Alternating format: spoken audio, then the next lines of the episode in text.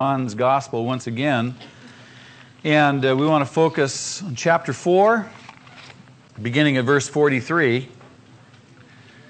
This is the episode where Jesus heals the royal official's son. There's quite a bit packed into this passage, and uh, I'm excited to bring it to you. It is the third in a series of interviews, and all these interviews are linked. There's a purpose. The first interview, we remember, was with a man named Nicodemus down in Jerusalem, right? And that interview was very interesting in the fact that it was carried on between Jesus and a religious man, a political man, a wealthy man, a righteous man. I mean, Nicodemus had quite a bit to credit himself. Educated, well to do, well respected, and so forth. A member of the Sanhedrin, the Supreme Court of Israel, a Pharisee. He comes seeking Jesus at night for a personal interview, largely because he wants to see if Jesus fits into his categories. Do you know what I'm talking about? A lot of people come looking at Jesus to see if he'll fit into their frame of reference. Jesus obliterates his frame of reference. For he comes talking to Jesus about the kingdom of God, and Jesus says, Nick, you can't see the kingdom of God lest you be born again. You got to have a dramatic change happen in your life. Something has to happen so dramatically, so powerfully, that it is the equivalent of a new, a rebirth. You've got to be born again. So Jesus takes all of his categories and just obliterates them. And he builds a new set for him. Now, we don't know what happened with Nicodemus in the short run right after that interview. We do know, however, at the end of Jesus' life, Nicodemus comes with another Pharisee, Joseph of Arimathea, and together they take Jesus' body and they bury it something significant happened to Nicodemus. He comes to faith. The second interview is totally unlike the first. The second interview happens a little further north, not in Judea, but up in Samaria, in a district that is, is uh, uh, source, or the object, I should say, the object of great, great um, prejudice by the Jews, those in the south as well as those in the north in Galilee. Jesus must go up through Samaria to get to Galilee. We saw this last week. Unlike Nicodemus, the second interview is with a woman. Remember, it's not a normal thing for a rabbi to talk to a woman in public. But Jesus is going to have this interview. She is unlike Nicodemus where he is educated, sophisticated, spiritual, and on and on and on, she is the antithesis of Nicodemus. Total opposite. She is unlearned. She is flippant. She is unsophisticated. She is defensive. She is indifferent. And she is very materialistic and she is immoral. And she's a failure as a woman with respect to relationships. She's failed in five marriages. She's an outcast in her own community. There's great prejudice against her. Not only because she's a woman, not only because she's a Samaritan, but because of her life conditions personally. Now, when she comes to that well to draw water in midday when no one else is around, so that she doesn't have to deal with the other women gossiping about her, she doesn't expect to meet you know who. She has no clue that you know who is going to be there. But you know who knows who's going to be there. She doesn't come seeking Jesus, but Jesus comes seeking her. He knows the walls she's built up in her life. He knows her fears. He knows how terribly intimidated she is. And he persists to one at a time remove those blocks of indifference, defensiveness, resistance. He doesn't quit. And through that interview, he brings her to a point of faith where she says to people from her own village, Could this be the Christ? Jesus brings Nicodemus to a point of faith. He brings this woman to a point of faith. The third interview this royal official from Galilee. Now, he's presumably a member of the royal court, uh, ruled by Herod, the tetrarch of Galilee. That's Herod Antipas. Herod Antipas is not nearly as cruel as his father, Herod the Great, you remember. However, Herod Antipas is certainly not a spiritual man. He's not religious at all. He cares not really for the purity of Judaism. In fact, he's sleeping with his brother's wife. And John the Baptist gets all over him for this, among other things. It's Herod Antipas now who is going to have John arrested in just a little while and beheaded at the request of his stepdaughter. You think there's intrigue going on there? So here's a royal official coming from that kind of environment, and he's not coming because he's trying to get Jesus to fit into his category of things. He's not really interested in Jesus as a person, as a Messiah. He's not coming because he's religious. He's coming out of desperation. Now, in all three of these interviews, these vignettes, if you will, there is revealed all of us. Some of us have come to Jesus initially because we just kind of want to check him out and see if he fits into our framework. Will Jesus work? Or some of us have encountered Jesus and we never expected it. We were just going about our daily stuff, and all of a sudden, bang, Jesus hits us, right? And we can't shake him as hard as we try. we go, oh man, he talks to our hearts, he talks to our life, and we know he's talking to us. And we don't want to give in because we're so used to controlling things. Anybody can relate to that? But he slowly, persistently begins to pull down those barriers. He knows us. He knows our needs. He knows our emptiness. He knows our frustration. And some of us come to Him out of desperation. We've tried it all, we've done it all, nothing's working. We are desperate. That's how I came to Jesus out of desperation. I'd lost everything. I had no hope in my life. I was desperate. And I cried out one night, God help me. And now look at me.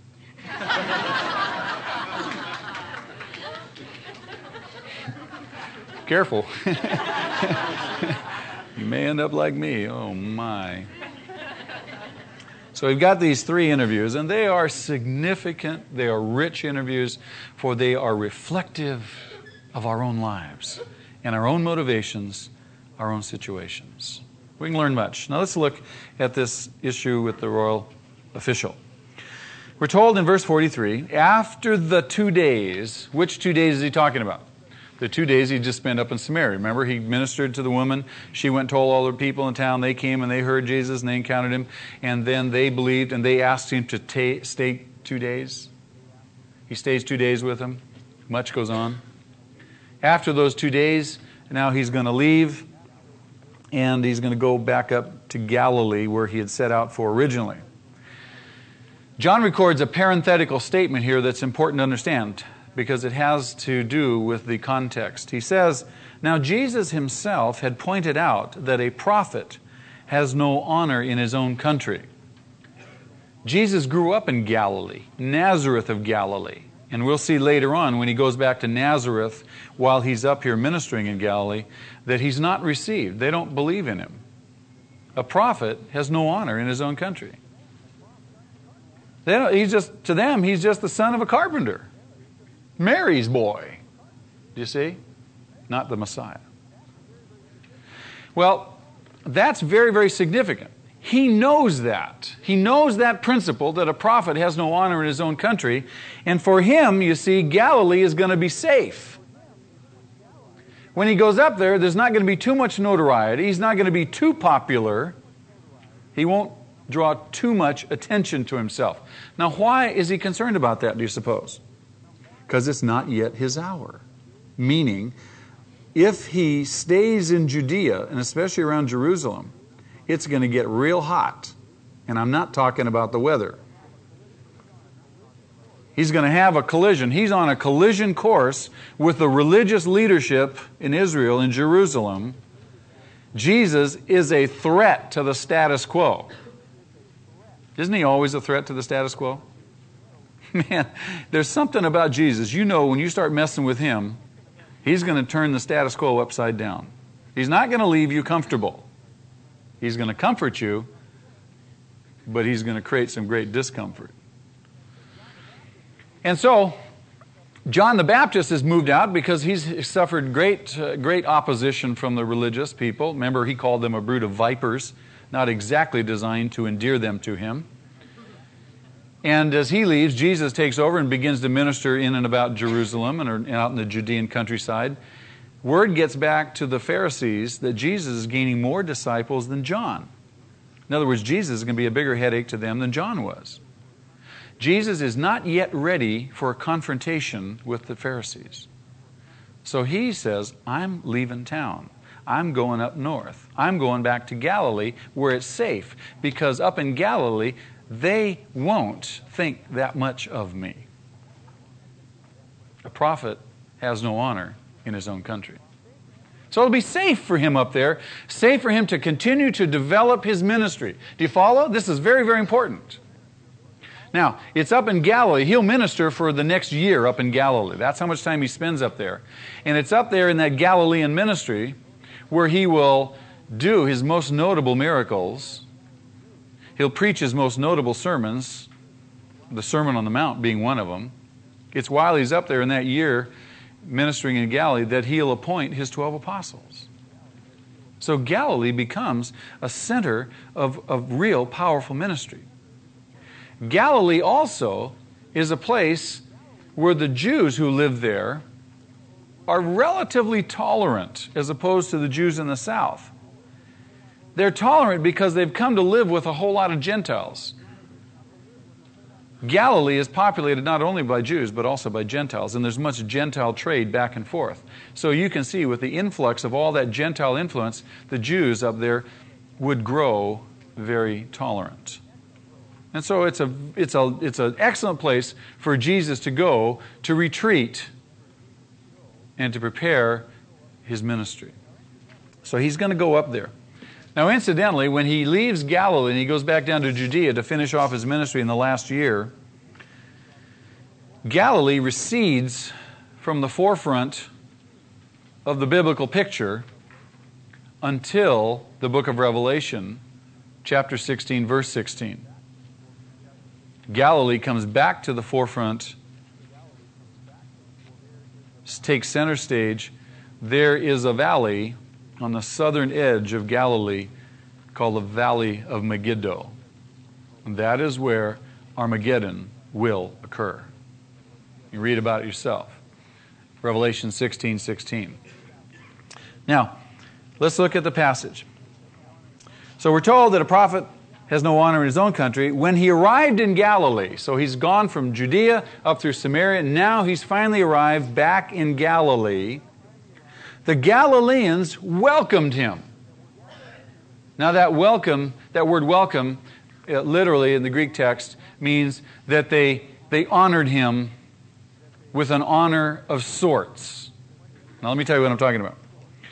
When you come to town, or when you come to visit people, and they welcome you, and they welcome you with some measure of fanfare, don't you hope that they welcome you for you? Or do you think they might be welcoming you for what they think you can do for them? Do you catch the difference here? It's very interesting when you look into the passage in the Greek text, the word that John chooses to use, translated by our English text, they welcomed him. It's a word used that describes a very surfacey, temporal kind of welcome. Oh, it's good to have you. Oh, it's wonderful. What can you do for me? is this your dad? Yes, it is. I am. Oh, what's your name? I'm Carl. Carl. Good to meet you, Carl. Pleased to meet you. Yeah. Susie comes every week. She sits right in front. I know. Loves Jesus. I, I know. She's a good kid. She's a good kid.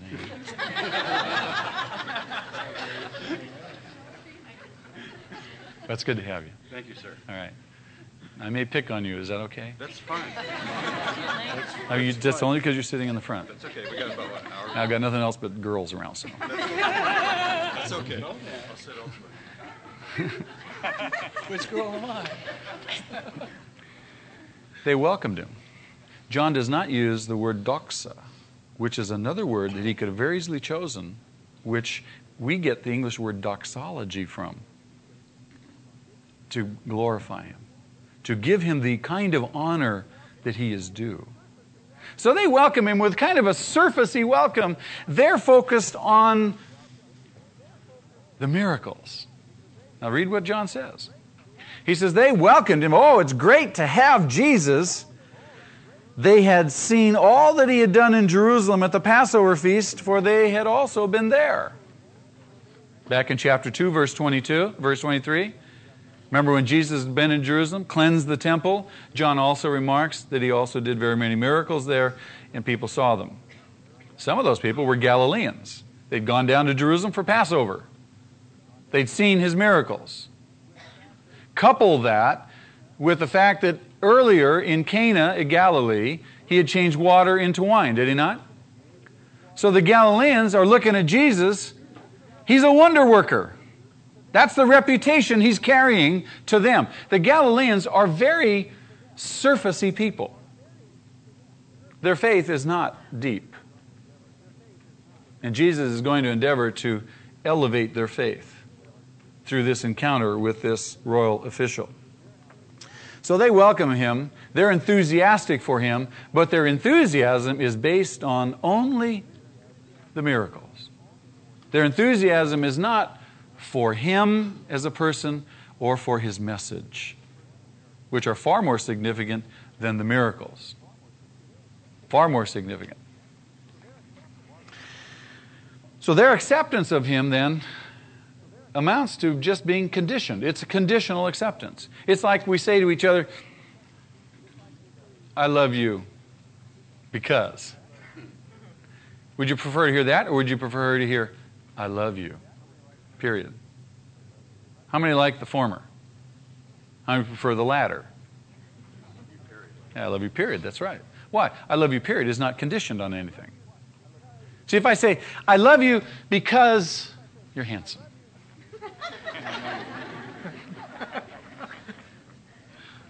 then does that mean if I'm not handsome, you won't love me? I love you because you're nice. Well, does that mean if I'm not nice, you won't love me? Yes. Isn't that the truth of things? See, we are always qualifying, adding conditions to our love. We don't necessarily think that that's what we're doing. We don't realize that we're doing that. But we kind of mindlessly say those things, don't we? I love you if you. I love you because, not just I love you. Do we not want to be loved unconditionally? Unconditionally? For who we are, warts and all? Is that okay? That's what we strive for. That's what we hunger for. But guess what? We are not, by and large, loved just for who we are. we are very, very good at conditional love. And because we're so good at conditional love, we're all running around trying to qualify. We're all seeking approval. We're all saying, Would you please love me? Would you please love me? I'll be good. I'll dress right. I'll take a shower.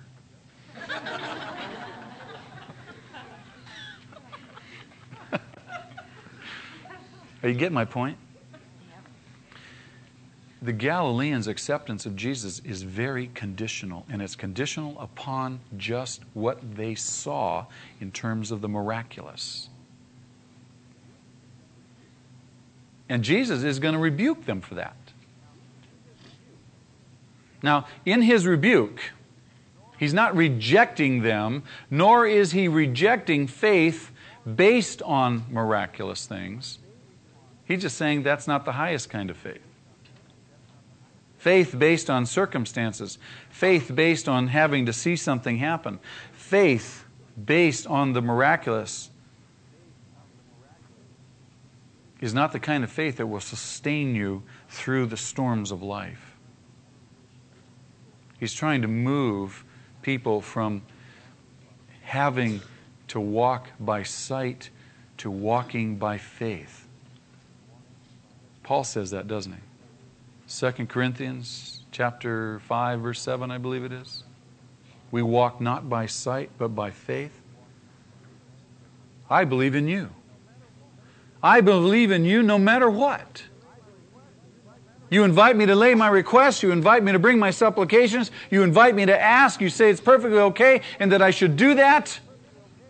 And when I do it with thanksgiving, you say that your peace will guard my mind and heart. You do not say that you'll do things the way I want you to do them. Therein lies the tension. Do I trust you no matter what?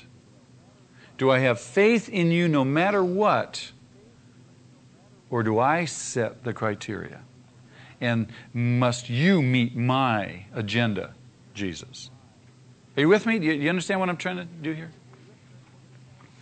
Would you agree that this is very important? I think it's essential. Once more, he visited Cana in Galilee, where he had turned water into wine. So he goes back up there. He goes right to Cana. He'd been there before. He turned water into wine. There was a certain royal official whose son lay sick at Capernaum. Now, the Greek word indicates that it isn't a grown son, it is a little boy, a young son. Lay sick at Capernaum. Jesus in Cana. Capernaum is about 25 miles away. This royal official is going to make a trip of 25 miles. He doesn't know Jesus, never met Jesus, has never seen him do anything. All he has is what he's heard the reputation of a healer and a wonder worker. Not exactly a strong faith. Nonetheless, he's going to seek Jesus out. He makes that trip. His son is sick, on the verge of dying. He's been sick for some time, apparently. When this man had heard that Jesus had arrived in Galilee from Judea, he went to him. Now, this is pretty significant. You got to be pretty desperate if you're a member of the royal court of Herod to go to Jesus, travel some 25 miles based on just his reputation, to seek him out when everything in Herod's court is opposite to what you're looking for. You've got to be pretty desperate to go to Jesus so that you don't care anymore what people think. You don't care anymore what people are going to say, especially Herod, your boss. So he went to him and he begged him to come and heal his son who was close to death. He begged him. Does that sound like a desperate man? Absolutely. Now, how does Jesus reply in verse 48? Does Jesus reply with a great deal of sensitivity, apparently? Does he reply with um, a genuine earnestness to help this man? No, his reply seems to be, on the surface, harsh, indifferent, insensitive, even resistant. Jesus, at the urging of this man to come, to come with him 25 miles to Capernaum, he's got a desperate need. His little boy is dying. Jesus says, in effect, You people are only interested in the spectacular. Your only link to me is your love for the sensational. Now, he's talking to this man, but he's talking through him to all the people around. Now, we don't know who they are, probably other Gentiles, I mean, uh, Galileans, and maybe even some members of Herod's court who's part of this man's entourage, if he has one. Jesus is going to use this occasion to see if any, there will be anybody who will believe in him. Just believe in him. And so he rebukes these people, rebuking this man. Don't we grow weary of people who would continually seek us out for only that which we can do for them? Isn't it nice to be sought out just for who you are? To be appreciated and valued for who you are? To be invited over for dinner, not because you're the pastor, just because you're hungry. you know what I'm talking about? We grow weary, and so does Jesus grow weary of being solicited solely for what he can do. He wants to be accepted for who he is, just like we would. He wants to be loved for who he is, not if he does something or because he can do something. He does not want to be regarded only as a worker of wonders. And the Galileans were miracle mongers. They looked for miracles under every bush. These guys were only into the spectacular. And Jesus doesn't want to be regarded only as a wonder worker, while his message, while his person is either disregarded or worse yet, rejected. Very important. I don't know about you, but I love the spectacular. Do you? I mean, I love to be excited. I, I like to see those things. I go, wow, did you see that? I find myself drawn to that. There's part of me that really looks for that, that's titillated by it, fascinated with it the spectacular, the miraculous. I don't think I'd be normal if I weren't. But we need to understand that there's some, though that is true of all of us, and there's, that's part of our humanity, part of us, we need to manage it. We need to live our lives with a healthy biblical perspective and not such a material perspective. Again, Paul says, we walk not by sight, but by faith. So that even if these things don't happen, my faith is not dependent on them. My faith is in Jesus. Whether or not he does any kind of spectacular rescue, whether or not he comes through and delivers me in the way that I think he ought to. If you were this nobleman, if you were this official, how would you respond to Jesus' rebuke? If you were part of the crowd, what would you think was going on? When Jesus says, You people, you won't believe in me unless you see some miracle, some sign. Your faith is shallow. How would you respond? Would you turn away, irritated, petulant? Would you stamp your feet and say, Well, who does he think he is? Would you give up on the spot thinking that there's no hope here? Jesus is obviously resistant, he doesn't want to help. Would you refuse to receive the rebuke? Would you say, well,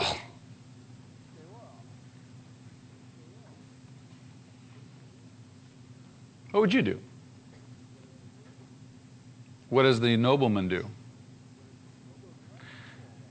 he goes right through all that stuff. He goes right through Jesus' statement. He goes right through the rebuke. He comes to Jesus in verse 49. He says, I'm not interested in signs and wonders. That's not why I'm here.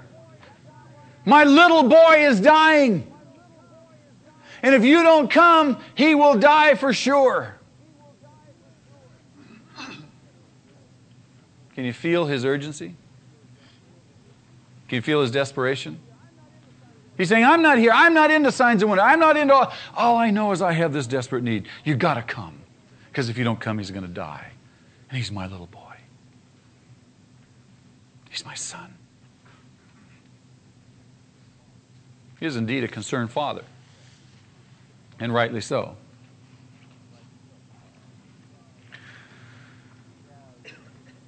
He has the kind of intensity to his life right now that a drowning person has when they clutch on to someone who's saving them. Do you know what I'm talking about? As a little boy, I almost drowned one time, a couple times. I was hanging out with some friends and they threw me in a pool. I didn't know how to swim. I was just a little guy. Threw me in a pool. They all left. in the deep end, and I'm going down for the, about the last time. You know, I'm thinking, oh, this is it. I'm dying. Oh no! And I'm flailing around in the water. No one's around. They'd all left. My friends.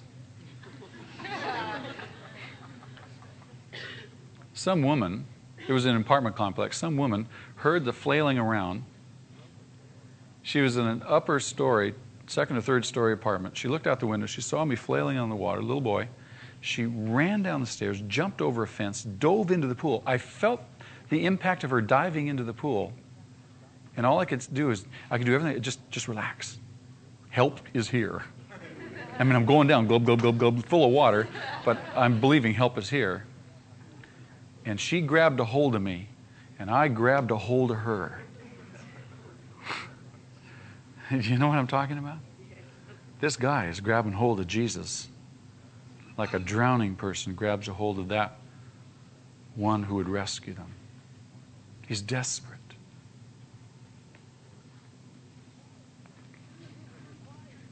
And Jesus replies to him, Okay, okay, we'll go, we'll go. I'm right with you. I'm right with you. I just hope we get there before it's too late.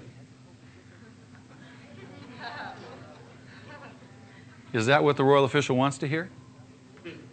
Yes. The royal official wants to hear, okay, let's go, let's go. Is that how Jesus responds? No. That's not how Jesus responds. Jesus' response comes to him as a complete surprise. Jesus says, You may go, your son will live. You may go, your son will live.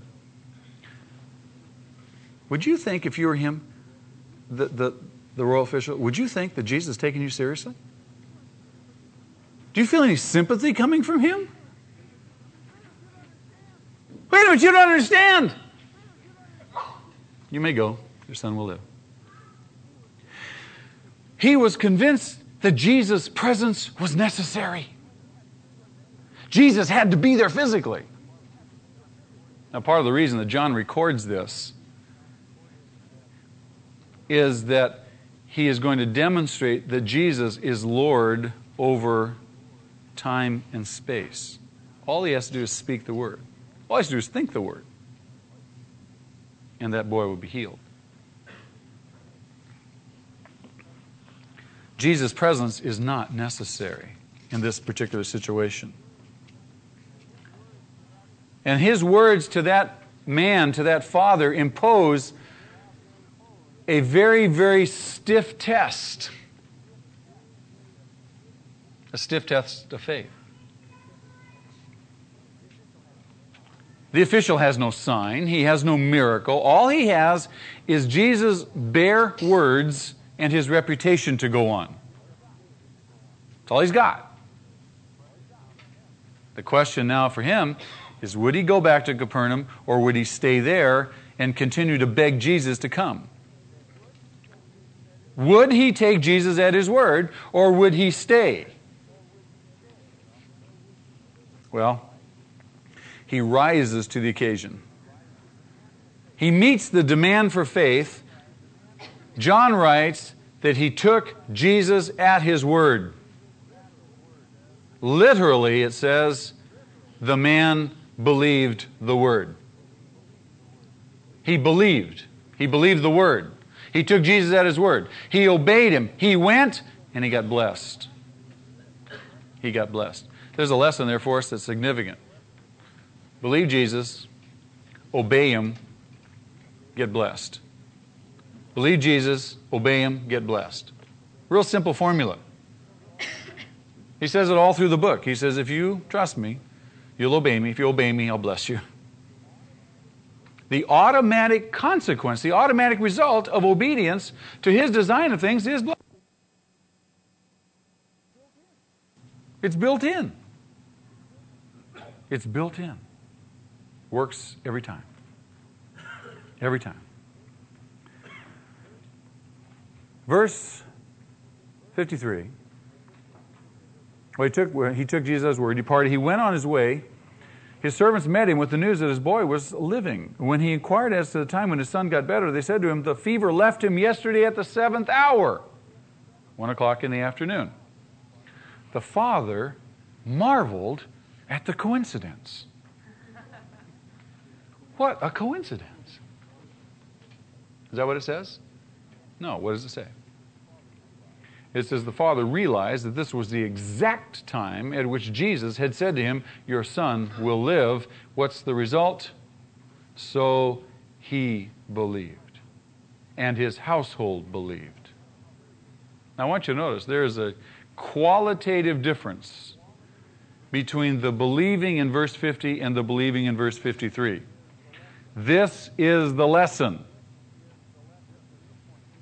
This is the point of this passage. In verse 50, he believed the word. Verse 53, he believed, period. The idea is the last part, the last verse, verse 53, it's an absolute belief. He believed in Jesus. Jesus wants us to read the Word. He wants us to believe the Word. He wants us to step out and obey it. He wants us to step out in faith in that, that this is true. And as we step out in faith and we believe it and we act upon it, we get blessed. Hopefully, that blessing leads us to believe in Jesus, who is the source of the Word. So that our faith now is absolutely, totally, conclusively in Him, in Jesus. Now, this is very, very important because Jesus is the source of life, isn't he? He says to his enemies, He says, Believe in me. Believe in me. Unless we believe in Jesus, unless we believe in Jesus, there is no salvation. You can say, well, I believe the Bible. I believe in church. I believe in this and I believe in that. And I've done what the Bible said and I got blessed. Sure, there are principles God's built into the universe. You do what the Bible says, you will get blessed. Believing in Jesus is not necessarily a precursor for getting blessed. Except when you're talking about being saved. Then believing in Jesus is an absolute necessity.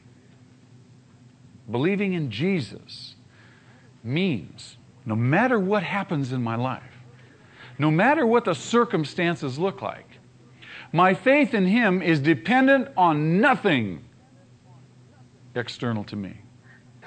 I believe in Jesus. I believe in Jesus. I believe in Jesus, and I'm holding on to Him like a man who was drowning and who clutched on to the one who dove in to save him. I believe in Jesus. And his whole household was influenced because they saw his faith in Jesus, and his whole house get saved. You know why some of our households don't get saved? Because they don't see the kind of fervent faith and belief in Jesus in us that we are kind of alluding to and grasping at. Something miraculous, something powerful happens in other people's lives when they encounter real, live, living Christians. People who are truly committed to Jesus, people who are in love with Jesus, people who don't need anything else. Jesus, that's all I need. You're the only person I need in my life. Those kind of people impact lives. They impact lives. Powerful. A girl came to me after the service last night. She came to me a few weeks ago. She's been backsliding. She's been in an, in an adulterous relationship, a, a, a fornicating relationship. She's not married. Fornicating relationship with a man for four years. She came full of grief, full of guilt, and she, she confessed her sin and she says, Ah, she says, I want to come back. I've been wrong. I've been doing this. And I said, Well, the Bible says, confess your sin, repent. Jesus will forgive you, cleanse you of all the guilt and unrighteousness. So she did. A few just a couple weeks ago, she was back last night. She brought her boyfriend. I said to her, Have you repented? I mean, are you cleaning things up? She says, Oh, yes. She says, But he needs Jesus. Would you talk to him? You've got to do it. You come. Are you with me? See the parallel? I said, No, no, I'm not going to come. I'm not going to talk to him. You let Jesus talk to him through your life. You let him see that you love Jesus more than you love him. Because if you ever do marry him, it's your love for Jesus that's going to sustain your love for him. Am I right, Betty? Yes.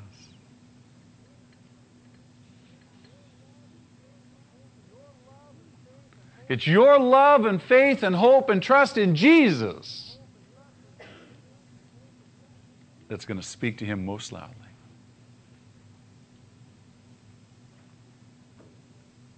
Make sense?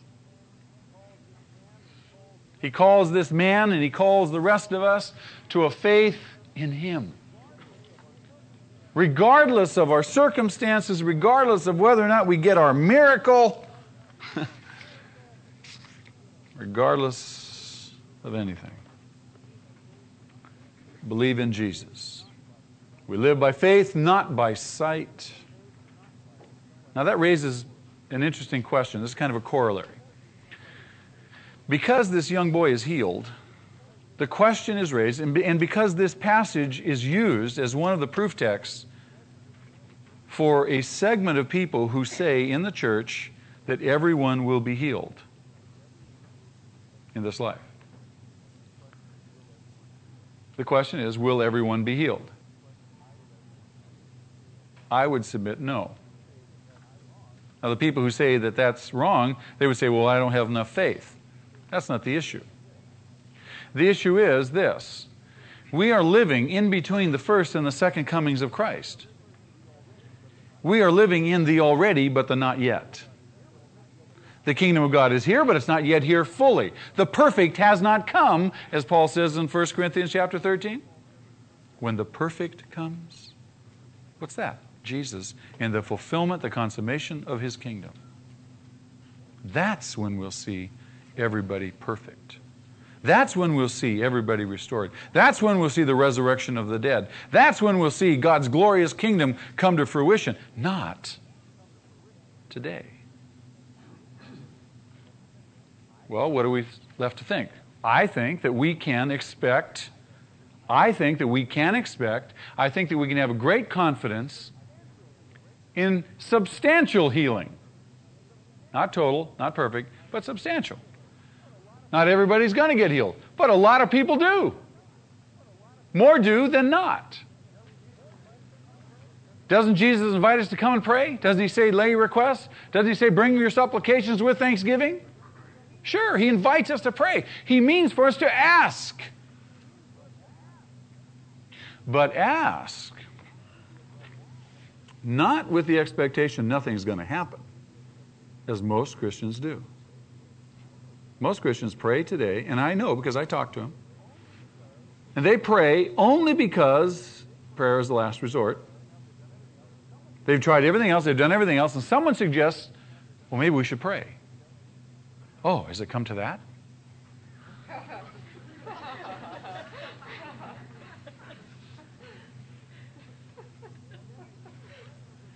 And then they do a prayer, but you see, the prayer really has no real confidence to it. They don't really think anything's going to happen. And so they pray the prayer and they walk away. They don't pray and then wait and watch. I try to remember when I pray to watch. Something's going to happen here. I believe that when we pray, something happens. Now, it may not be what I think should happen, it may not be what I think at all. It may be that God is going to, he not is going to, he does hear my prayer, but he's going to do his thing in response to my prayer, the best thing that I could even ever hope. Have you ever walked up to somebody and held out your hand and, and, and, and reached for them to shake your hand?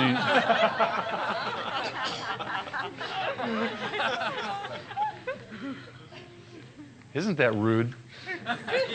Isn't that rude? Very rude. I think sometimes that's how we pray. We, we, we kind of give cursory attention, perfunctory attention to this person that we're going to shake hands with, that we're going to engage. And in effect, we just end up ignoring them, really. That's how we pray sometimes.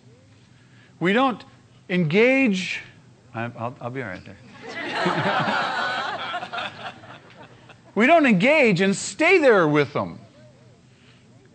When we pray, we, we, we need to, to engage Jesus and, and, and talk with him and, and, and stay with him and, and wait and watch. Confident that something's going to happen. Something's going to happen here. This man is going to go away changed today. That's true, Zach. He's going to go away changed. He'll never forget this day. Why? Because we waited. We addressed. Nothing maybe we expect. Something's going to happen here.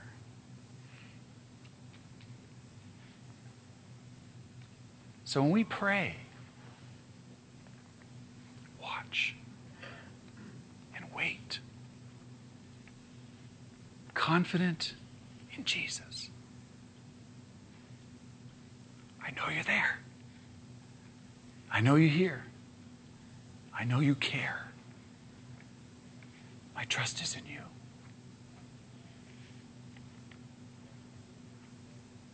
Proverb says, Trust in the Lord Jesus with all your heart. Don't lean on your own understanding. In all of your ways, acknowledge Him. And He will make your path straight.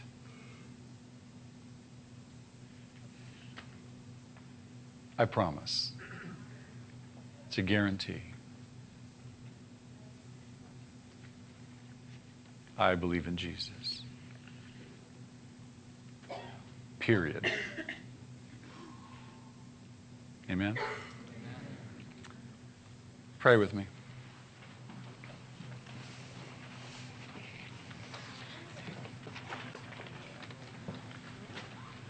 Lord Jesus, we bow before you today, thankful for all that you've done but most thankful because you revealed yourself to us.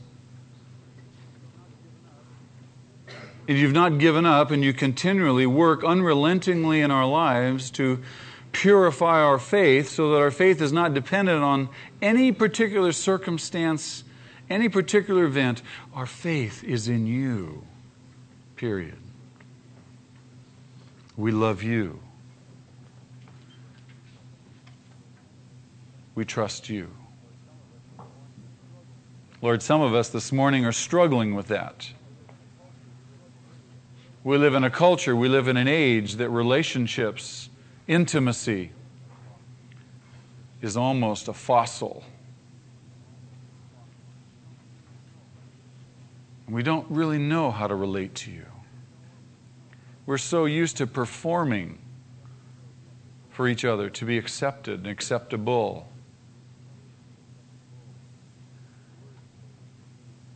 But your word says that you love us in an unqualified manner, and you long for us to love you in an unqualified manner. Help us this morning. Help us to receive your love. Help us to receive your acceptance. Set us free to love you. Set us free that we might be able to have a full confidence in you, no matter even if the earth quakes and the mountains fall into the sea. We are unshakable, unmovable, because our confidence is in you. Help us, O oh God. We give you thanks this morning. You are a great God, and you have been merciful to us, and we are a thankful people. Keep your eyes. I believe in Jesus.